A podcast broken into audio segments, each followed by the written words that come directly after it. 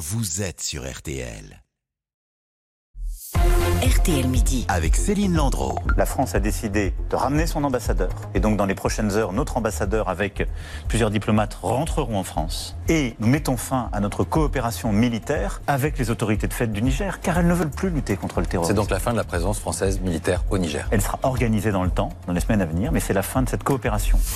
C'était hier, euh, aux 20h de TF1 et le France 2, Emmanuel Macron annonçait le retour de l'ambassadeur et le retrait des militaires français engagés au Niger. Bonjour Brice Dugény. Bonjour. Journaliste au service international euh, d'RTL.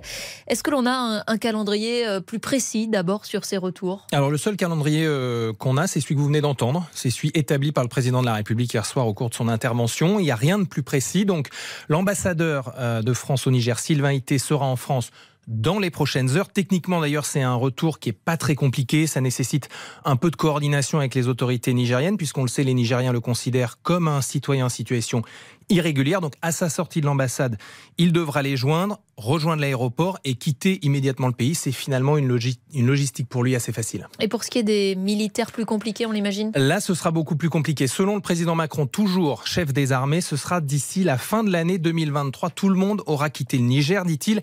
Mais là, la logistique est complexe. 1500 hommes, beaucoup de matériel, des avions, des drones, des containers, des armes. La logistique est assez lourde, elle va prendre des mois. Ce sera par voie euh, aérienne, peut-être aussi par voie maritime via le Cameroun. Et ces scénarios de départ, en fait, ils existent déjà parce que le travail des militaires, c'est de prévoir. Ils ont donc mis sur le bureau du président de la République les différentes possibilités de, de retrait du Niger, se tenant à la disposition du pouvoir politique. Et là, pour le coup, ça va nécessiter une forte coordination avec les autorités nigériennes pendant des semaines parce que la France, elle va avoir besoin bah, des autorisations administratives pour faire décoller un avion, pour faire atterrir un avion, pour faire partir un convoi, pour sortir du camp militaire tout simplement. Et les containers français, ils ne peuvent pas quitter le Niger en, en quelques jours, en quelques semaines. C'est pas possible, d'où ce calendrier estimé d'ici la fin de l'année. Bon, cette décision, Brice, de se retirer après euh, deux mois de crise, elle était inévitable Oui, inévitable. Alors, pour trois raisons. D'abord diplomatique, parce que euh, la France était un peu seule à mener ce combat en, en, manque de légitimité contre cette junte militaire. Il y avait bien la CDAO, vous savez, les États d'Afrique de l'Ouest, qui avaient brandi un ultimatum menaçant d'une intervention militaire, mais ça n'a pas eu lieu. Et au sein de la communauté internationale, dont les Américains, on disait suivre la situation de près, mais on voulait pas trop s'impliquer. Résultat, Emmanuel Macron, il s'est retrouvé un peu isolé. Et donc, politiquement, c'est la deuxième raison. Vous pouvez, comme il l'a fait, euh, contester les putschistes, mais au fur et à mesure, avec le temps, le retour du président Bazoum devient improbable, voire impossible. Et donc les militaires au pouvoir, ils ont assez répété qu'ils ne voulaient plus de cette présence française. Donc dans la situation, il devient compliqué. Vous avez un ambassadeur qui est enfermé dans son ambassade et qui peut plus rien faire ou pas grand-chose. Et puis vous avez des militaires confinés sur une base. Et c'est ça la troisième raison, c'est que sans coopération militaire entre la France et le Niger, vous avez des militaires désœuvrés, confinés, qui ne peuvent plus sortir en ville. Pour certains dont le moral commence à être un peu atteint, parce que certains avaient terminé leur mission au Niger, ils auraient déjà dû rentrer en France, mais faute de rotation aérienne, eh ben ils étaient bloqués là-bas. Et quand vous n'avez plus de mission et plus de perspective, là aussi peut-être que le retrait semble être la, la meilleure solution. La France retire donc son armée euh, du Niger après le Mali, après le Burkina Faso, euh, que reste-t-il, Brice, de la présence militaire française au Sahel? Eh bien, pas grand-chose. Il reste le Tchad, avec euh, environ 1000 hommes. Alors, il y a du matériel, il y a des avions de chasse.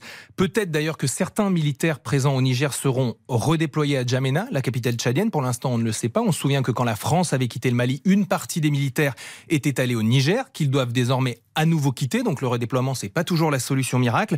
Mais en tout cas, au cœur de la menace djihadiste, vous savez, la zone qu'on appelle la zone des trois frontières, Burkina, euh, Mali euh, et Niger, la France n'y sera plus dans les semaines qui viennent.